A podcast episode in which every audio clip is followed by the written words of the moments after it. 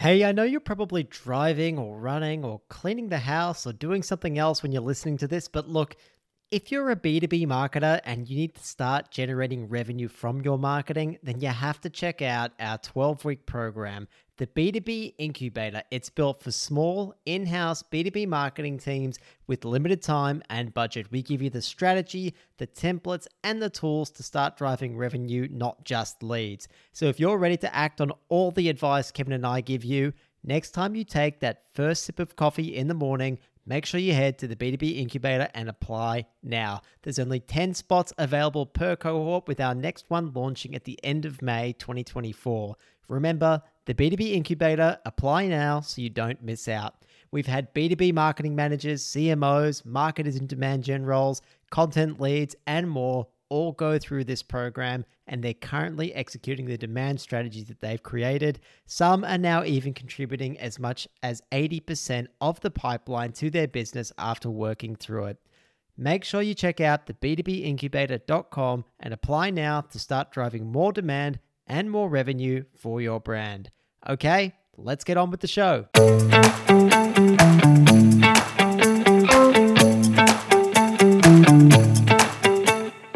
Hello, and welcome to the B2B Playbook podcast. Each week, we discuss strategies and tactics to help B2B businesses grow online. We're your hosts, Kevin and George, a couple of digital marketing professionals. We've waded through the noise and made the mistakes so you don't have to.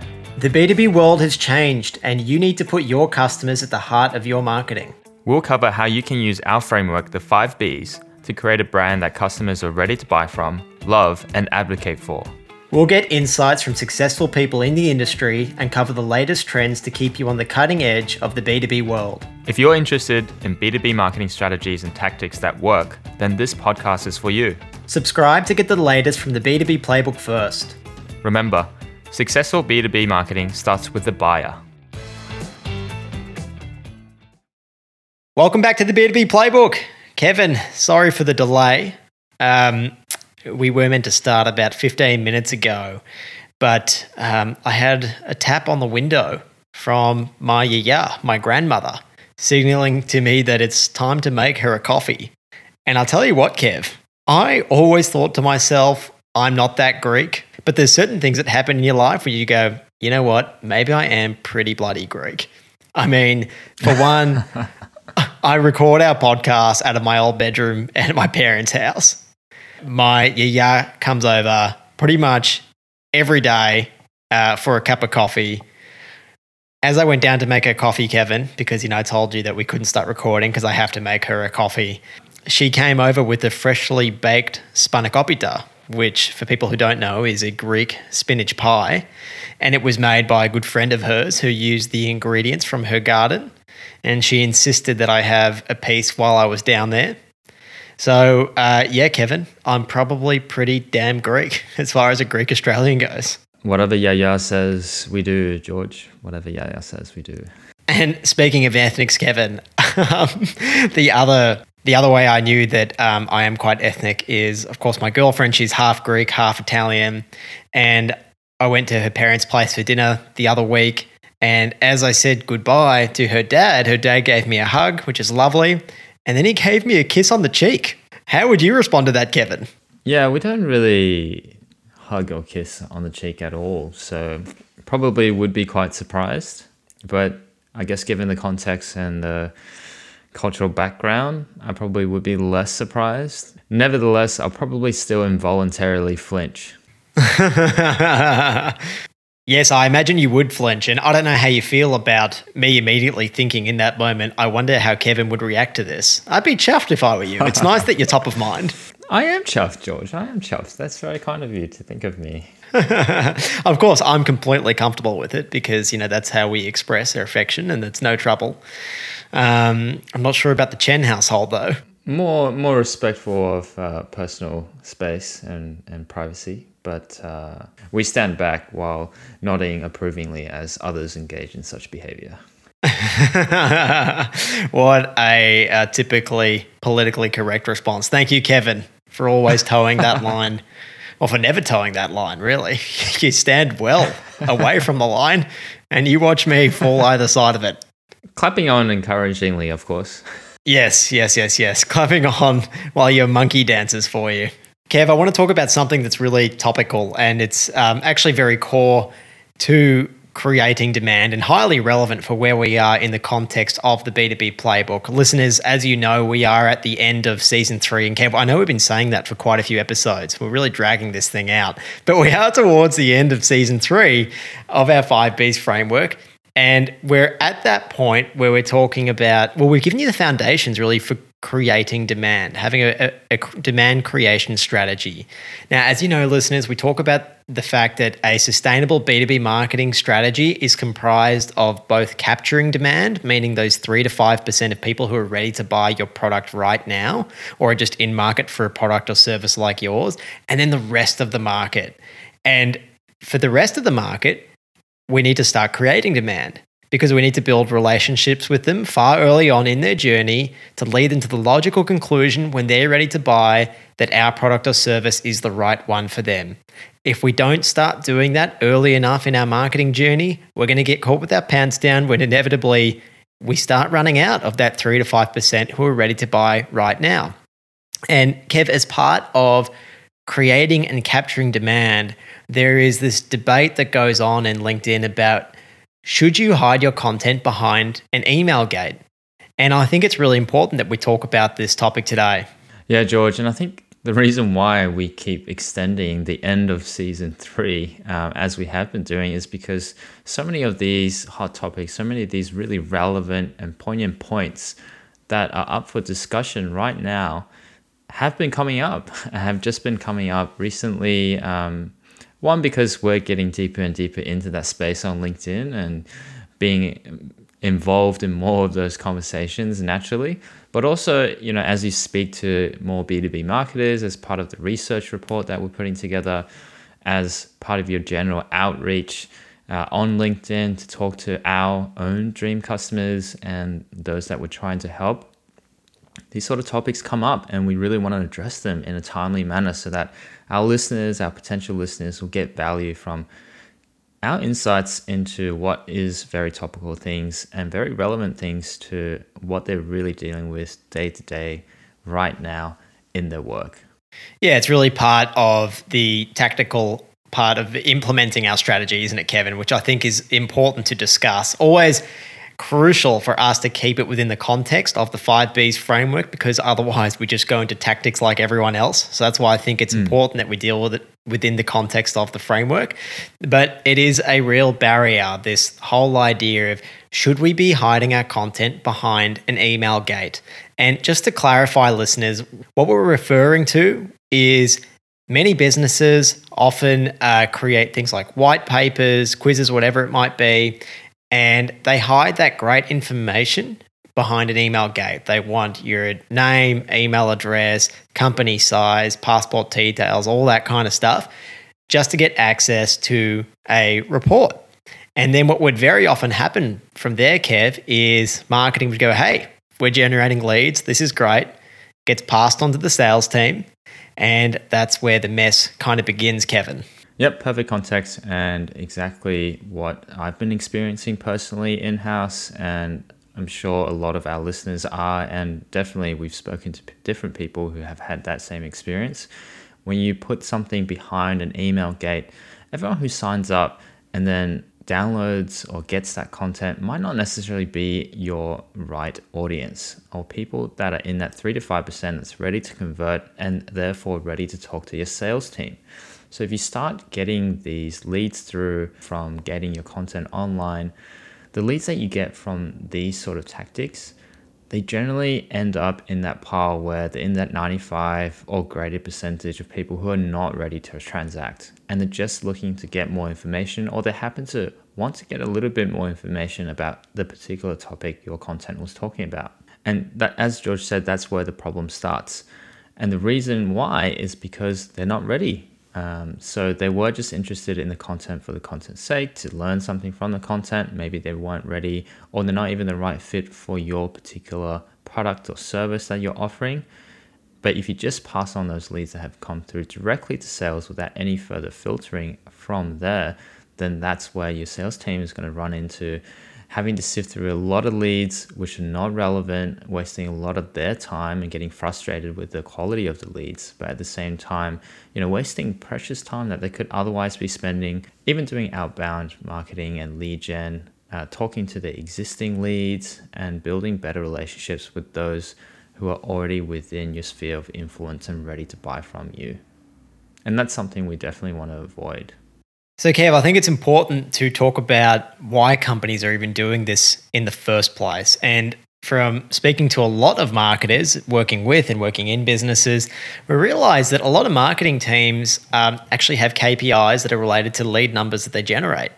And if that's what they're accountable for, then of course that's what they're going to go after and to generate. And then what's the easiest way to get leads? Well, this whole white paper gating your content thing is a pretty easy way to do it. Um, advertising is still relatively cheap. Even if just a tiny percentage of people that you serve with your ads sign up to this white paper and give you their email details, very often you can show that you've gotten leads for, I guess, maybe a reasonably low cost per lead. But I think one of the key issues is no one's looking at what happens on the other side of that. What happens with that lead?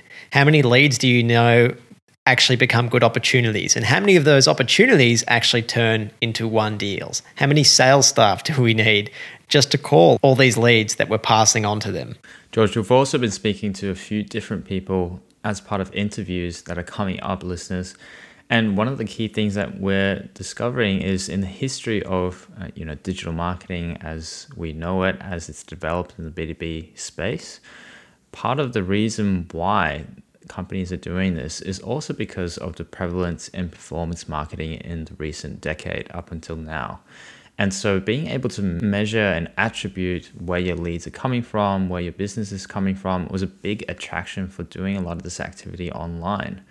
And as part of that, the focus of marketing became more and more into this performance marketing section of marketing and away from other things like building relationships that traditionally is what the marketing team is tasked with.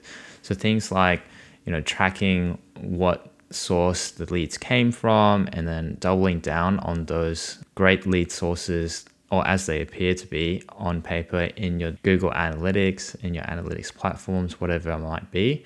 That is naturally a self propagating thing where you get more and more leads through these platforms because you're investing more into them but actually they're just the demand capturing channels. And so you're tagging all these leads that are coming through with the digital channel. And that's sort of a fallacy that comes along with attribution and this focus on attribution. And Kev, I mean, we've both been guilty of this, right? I don't want to stand up in our soapbox and pretend that you know we haven't been through this ourselves. We've been through it. We've seen in many circumstances where just being in demand capture doesn't work. You know, you're going to run past a point where it's no longer giving you the returns that you need. And we're just trying to prepare you marketers for that so you don't have to go through and experience the same pain that, that we have. Or you might be experiencing that pain now and looking for a way out. And look, ungating your content is absolutely not just a, a way to, to fix that, it's part of, I guess, a more holistic strategy in terms of creating demand. But this is just one little lever that you can start to pull to start to change the minds of the marketing team, of the people that you report to as to what marketing should do and what it's actually responsible for. Yeah, it's definitely not something that, you know, people go into with malice to intentionally do. You know, it's quite natural to say, okay, if we have this data coming in and it's telling us that these channels are bringing in all the leads. The logical thing is to invest more into those channels and is to move more and more deeper into investing into those channels. But unfortunately, it just so happens that in this case, it's really driving the demand capture side and not driving the demand generation side. And so that's something we have to be aware of when we look at these things and what companies are doing, why they're so focused on, you know, email gating something that potentially was just free content previously. All right, folks, quick breather here. In my time in B2B marketing, generally I've come to realize that there are just certain tools that can be an absolute game changer. And that's why I'm really excited to talk about Leadfeeder. Uh, it's a tool that helps you cut through the data and turn those website visitors into solid leads and opportunities for your business. Leadfeeder shows you which companies are checking out your site, tracking their behavior, and it integrates all of this with your CRM. And the result is it's basically like a secret weapon for targeted lead engagement, and it really makes it easier for your team to convert website traffic into sales. Head to leadfeeder.com, give it a free demo, and you'll also get a free extended premium trial when you let the rep know that you found out about Leadfeeder through the B2B Playbook podcast. That's leadfeeder.com. Okay, check it out. Back to the show. That's it, Kevin. We're not here to say that you should never gate content at all. Uh, in fact, we'll give you at the end of this episode a bit of a method you can go through yourself and evaluate each piece of gated content yourself and decide should this be gated or not. So stick around to the end to find that out. Kev, going into some of the shortcomings of gating content, I think it's probably important to cover some of those. I mean, really, the first one is you know, most people aren't actually going to sign up and give their email in exchange for that gated content. We know that good cold ads get a click through rate of about 0.4%. Of those, the number that, that are actually going to fill out their details in exchange for that gated white paper is even smaller. So the number of people that we are not delivering that helpful information to by putting it behind an email gate is enormous. So that's a huge missed opportunity to educate the market and build that relationship with our dream customers earlier on in that buying process.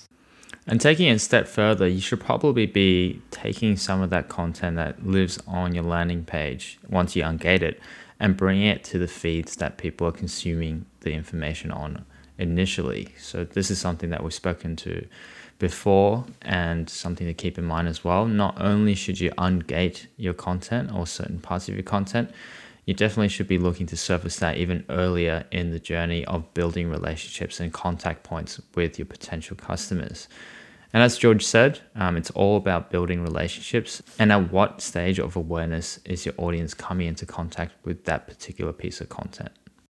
And Kev, if we are capturing those leads with our gated content and we're shoveling them onto sales, that's going to be the foundation of a not so great relationship with sales because chances are those leads, as you touched on earlier, Kev, are actually not ready to convert. So we're giving sales just a bunch of people to contact that aren't going to convert into clients, you know, anytime soon. A whole lot might not even be within your ideal customer profile fit at all. So it really leads to that broken relationship with them. Which is a real shame because they should really be one of the great tools in your arsenal and one of the great relationships you have internally to rely on uh, as a source of information because they have that day to day contact with potential customers and existing customers. That's it, Kev. We want to treat that relationship with with respect, absolutely. And just to add to that, if you say, no, well, George, I mean, we are using gated content, but we're actually not passing that information on to sales. We then uh, use that as a way of capturing their email address, and then we see what else they do on our website, and we see if they attend webinars, and we calculate, you know, a score. And once they reach a certain score, they become a qualified lead. Well, then I would say, well, then if that's the case, why aren't you just letting people browse this information without handing over their email address? The purpose is to educate, not to capture them at that point. You have no intention of reaching out to them at that point. So that's something to keep in mind. George, I think another part of uh, the shortcomings of getting content is it's likely to be very inefficient. We've spoken about the volume of leads you're then passing on to sales, which are probably low quality, uh, and that's the foundation of breaking that relationship with sales. But it's just an inefficient way in general to spend your marketing dollar because, as you said, the number of people that sign up isn't great. You're probably paying a lot to get that sort of content through lead gen ads in front of people in the first place. And then the return eventually of that investment is not great either because of the low conversion rate through a sales process, no matter how good your sales team is it's just not good. And the data that you get out of that is not good for you for further use as well. So that audience might not be that relevant to you if you want to do more remarketing, if you want to do um, analysis of how that audience behaves or reach out and talk to some of those people who have become leads. It's just not an efficient group of people for you to then reach out to and gain insights on because they're probably pretty far away from a tight fit with your dream customer. Which really takes us to our next point, Kevin, is that when all those leads don't convert and um, the company misses its revenue targets, even if you met your lead targets, unfortunately, marketing very often cops the blame here. And people start pointing the finger at marketing. And that's when they start to look at an analysis of the type of leads that are coming in. So I would say try and get ahead of this market, try and get ahead while you can. Yeah, definitely. And then you can do active things to make your life and everyone else's life a bit easier and ensure that the business can continue to grow. Well, George, that's some of the shortcomings of gating content, but we can probably also talk about some of the long term negative impacts of working in this way and thinking in this way when you're gating content. It sort of frames your thinking as a marketer in relation to your business and uh, interactions with your potential customers as very short term and not long term enough. In our upcoming interview with Rand Fishkin, he mentions this and talks about it, these sort of interactions being too transactional. And I think that's a really good description of this problem. Marketers tend to fall into this trap of thinking about these interactions, about these you know leads as a transactional affair. And it's a one off where someone inputs their email and they become a lead and the journey goes on from there and it kind of falls out of the realm of marketing. And really, that is too short term in, in the way that you're framing things when you're thinking about that, when you start to gate content and think about just leads. As we spoke about before, it's important that marketers think about it as building relationships at scale. And so that means any one of these touch points should really be another interaction, another step in that relationship building journey. And Kev, on that, as you said, B2B marketing is all about building relationships. If we reduce it just down to leads and numbers, then we lose that essence. And it was such a great point of Rand's to talk about, you know, we need to do more longer term things as marketers. We need to start building relationships, realizing that there's people on the other end of this and stop just treating them like their leads. I mean, you know what a great way to betray someone's trust is when you're trying to build it is if after they submit their email for that piece of content that you gated, one, that piece of content is just super average, which is 95% of white papers out there is they're just not very good, Kevin, because they've been outsourced to someone who doesn't really know what they're talking about. And uh, two is as soon as that happens, you just get a barrage of emails and calls from either an automated email sequence or the sales team trying to get you to purchase, trying to talk to you on the phone. And Kevin, it can feel like such a just an, an invasion of privacy, of your time, a total lack of respect. And for me, when people try and conduct business like that, you know, there's enough competition in every industry that I'll go, you know what, perhaps we're not the right fit. You're not for me. I think I'll look at your competitors. Yeah, and it's likely, you know, one of those competitors will benefit from the demand you're actually starting to generate, but you're just not approaching that right in terms of uh, building and nurturing that relationship. And someone who isn't even doing any of this could eventually benefit from this, and it might be a direct competitor. So you have to be really careful about thinking more long term, listeners.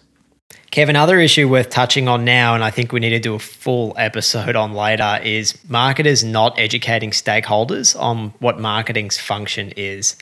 I think that's really closely related to what we've been talking about uh, when it comes to marketing's role of generating leads. We know that that's not really marketing's role. Um, for some reason, you know, people don't think that marketing should be responsible for revenue in a business, but the more and more, Kev, you and I get into B2B marketing, the more we realize it is so intertwined and ingrained with core functions of a business. And of course, it should be a key contributor to revenue. Yes, George, that is a good point. And listeners, sometimes as marketers, we do have to do a little bit of managing up and distributing some of that marketing knowledge that we have and that we hold within our area of expertise because the rest of the business, as George said, is very much intertwined.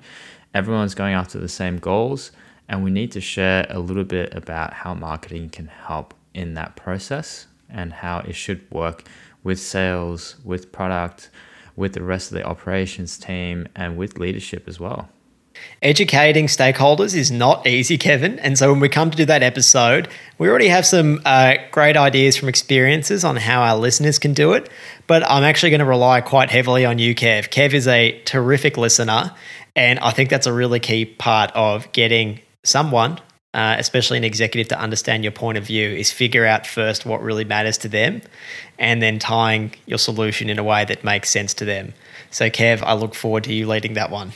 Ah, it's too kind, George. Um, but listeners, yes, we'll definitely talk about uh, what we think can really help with that journey. And um, hopefully, you're lucky enough to have a very receptive uh, stakeholder or set of stakeholders that you talk to, and you can quickly get through that point. George, I'll touch on one more shortcoming before we move on when we deal with um, gated content and what it does for a marketer and the business that the marketer works in.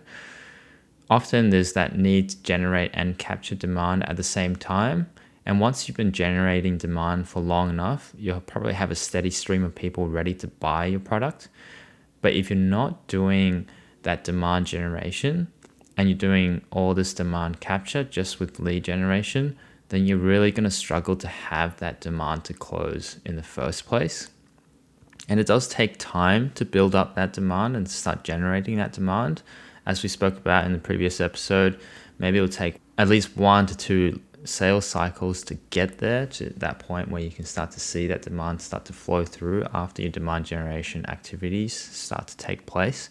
So the earlier you start, the better. And if you're focusing all your energy on doing demand captures things and not doing that demand generation part, as you would be if you're very focused on, you know, gated content leads and things like that, that's really going to delay when you can start to see that demand generation work pay off. That's right. I mean, quite simply, Kevin, if we're gating all of our best content, then that content is not available to the wider market to educate them to start that demand creation process. It's it's pretty simple. And Kev, that brings us to our next point, which I mean, really we've discussed, I guess, along the way, and that's why ungating content actually helps shift away from that lead capture mentality. As we said, once you ungate your best content, it's that opportunity to educate the market. And when we talk about educating the market, Kev, I always find it very difficult to not refer to the five stages of awareness. And I think I've mentioned it almost every episode for the last 10 episodes, Kevin. But listeners, if you've just tuned in, the five stages of awareness is that journey that the buyer goes on from being totally unaware that they even have a problem that your product or service solves and leading them through five stages to the logical conclusion that your product or service is the obvious fit for them. And it's such an important thing to do because it gets you out of that demand capture only channel, which, as we've discussed, Kevin previously, really doesn't scale. That's right, listeners. There's a whole episode on the five stages of awareness early on in the show, so make sure to check that out if you haven't already. But as George said, there's a lot of benefits to ungating your content, and the key one amongst them is you start to take hold of that opportunity to educate the market and to talk to that rest of the 95% who are not ready to convert yet, but are open to understanding what the problem is, to become aware of your brand, and you'd be surprised how many people don't know your brand and don't even know the problem, and then moving through the five stages of awareness to buying from you essentially. All right, Kev, it's pretty easy for us to sit on this podcast and just tell everyone to ungate their content, but it's much easier said than done, isn't it? I mean, there's a lot at stake. There's a lot at stake. And we realize this from working with businesses. We realize this from working in businesses. We realize this from our dream customers and dream listeners telling us this. As soon as you switch from gating to ungating your content, there's going to be an immediate impact on the wider business, right? There's going to be that loss of leads. That's actually not great news, Kev, if that business has a much larger sales team that is actually servicing those leads and following up on them. So, a change in that kind of strategy can lead to a loss of jobs in the sales team. Like, there's real lives, there's real people at stake here. Yeah, beyond that, you know, a bit closer to home listeners, you might be thinking, okay, if my lead numbers start going down as I'm shifting in my process, does that mean I'm not then hitting my KPIs? And will my position be questioned as well? So definitely a lot at stake. And generally, if that stakeholder, those leadership positions who are looking at these uh, drops in leads, don't really understand the strategy behind that, it's understandable that you know there's going to be a bit of a disconnect, and you should be worried that you know, the, the strategy being implemented isn't being understood.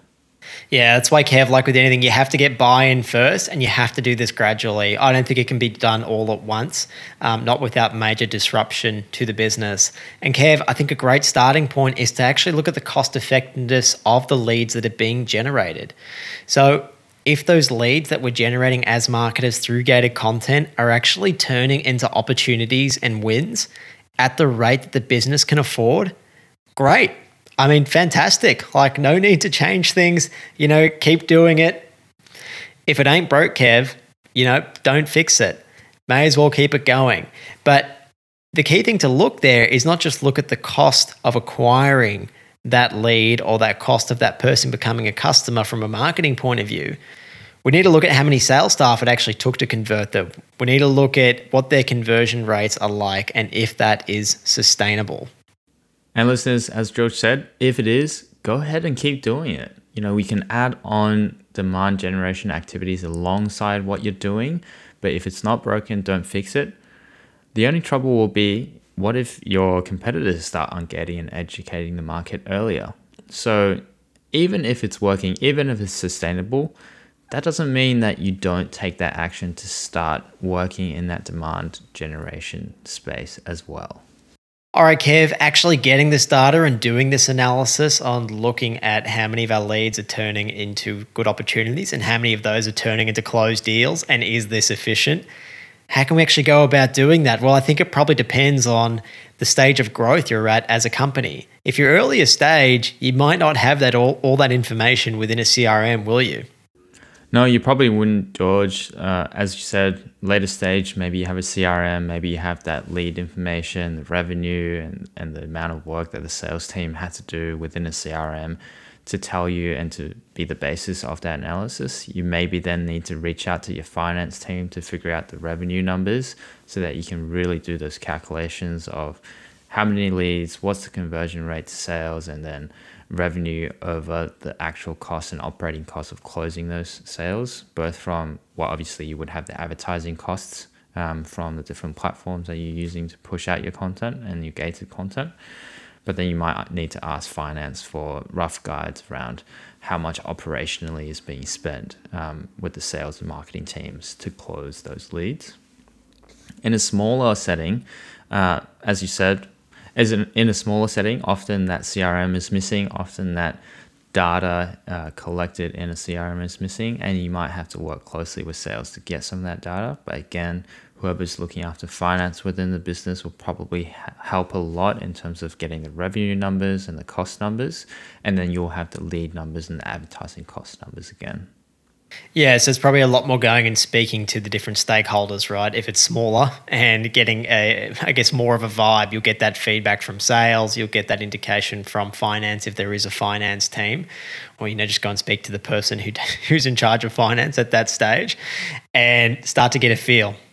And even things like the close rate of you know leads that come through sales and how many of those really close and become paying clients off the back of that sales activity might not be recorded anywhere and might be a process of implementing some of the data collection processes within the business in order to get the data in the first place. Maybe you need to set up a place where you, you agree, marketing and sales agree to record the lead numbers, the sales numbers, whether that's in a spreadsheet if the business is small and the lead numbers aren't too crazy whether that's recording that in a spreadsheet and working off the same spreadsheet or connecting existing spreadsheets so that you can really work out what that lead to closure rate really is. And Kev, I totally get it's a scary thing for our listeners to do. It's a scary thing for marketers to do because we could basically be pointing out to our higher ups that, hey, the work that we've been doing isn't actually working for the business and then all of a sudden that puts a bit more pressure on you to do it. But just remember, marketers, it's going to happen at some point. It's going to happen at the point where, you know, once all the sales cycles have passed, you spend all the money, they're not closing because those leads that you were handing over weren't great. Like, it's going to be worse later on. So get ahead of it now while you can. That's it, listeners. The earlier you start, the easier it is, and the more time you have to turn things around and to shift things and to adapt things to things that work. And the easier it will be to actually manhandle the data and to get things together because one, you have more time, and two, you have more of a buffer uh, to work with the other teams to build some of the systems you need. Kev, when we spoke with Miles Madden, and I don't think the interview will actually be released at this point, he actually made an awesome suggestion on that transition from gating to ungating when you've moved in house into a business. And he's moved in house to a business that uh, really does gate a lot of their content. They're a very well established marketing engine. He's just started to get buy in from the higher ups on the fact that they need to do demand creation. But that shift from gated to ungated needs to be gradual for all the reasons that we mentioned before. And so he recommended that what you should do is look in your CRM and look at each piece of gated content and do that exact analysis that we spoke about before. Look at how each lead from that piece of gated content is going all the way through to opportunities and whether or not it's won. For those pieces of gated content that are inefficient and aren't good, well, then that's a great case to say, hey, you know what? Let's open this one up and go through and just do it one at a time that way. Yeah, in practical terms, that means listeners look at your gated pieces of content, look at the leads that come from particular pieces, and say, how many leads actually closed? And if there's some that haven't closed any or next to none, and the cost of actually servicing those leads and following them up are really high, that's a no brainer case to make to the higher ups, to the sales team as well, um, to say, hey, why don't we all stop wasting time on the leads that come through this? Let's just ungate it, and marketing can use that as a platform to start nurturing relationships and building relationships with that helpful piece of content. And Kev, this of course opens up the can of worms on well, what metrics should we measure then if we're not measuring leads? I think we covered that in I think it might have been episode 28. We also spoke about it with Miles Madden, an interview that's coming coming shortly about some of the leading and lagging indicators that you can look at to see if your demand creation strategy is working.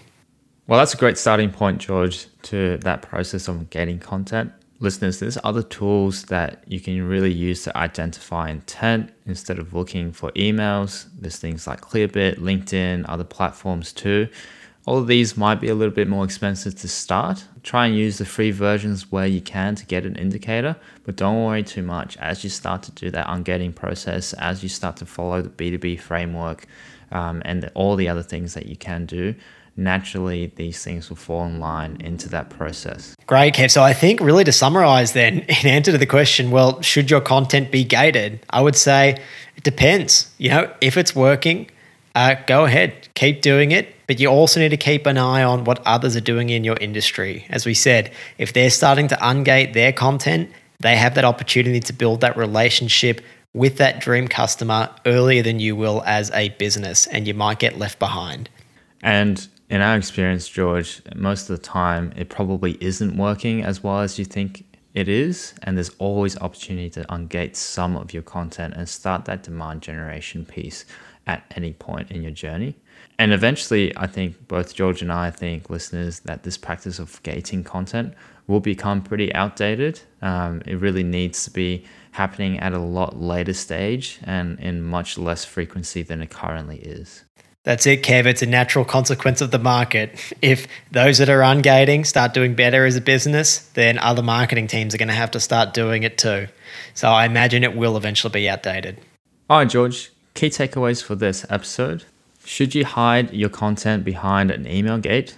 We think there's always opportunity to ungate at least some of your content and you should move in that direction where you can because there's a lot of upside to ungating your content, but there's a lot of downside to gating your content, particularly long term.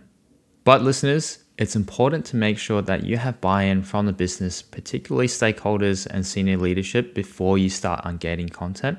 And a great way to do that is start by looking at the currently gated content and figuring out which ones aren't driving leads that become wins.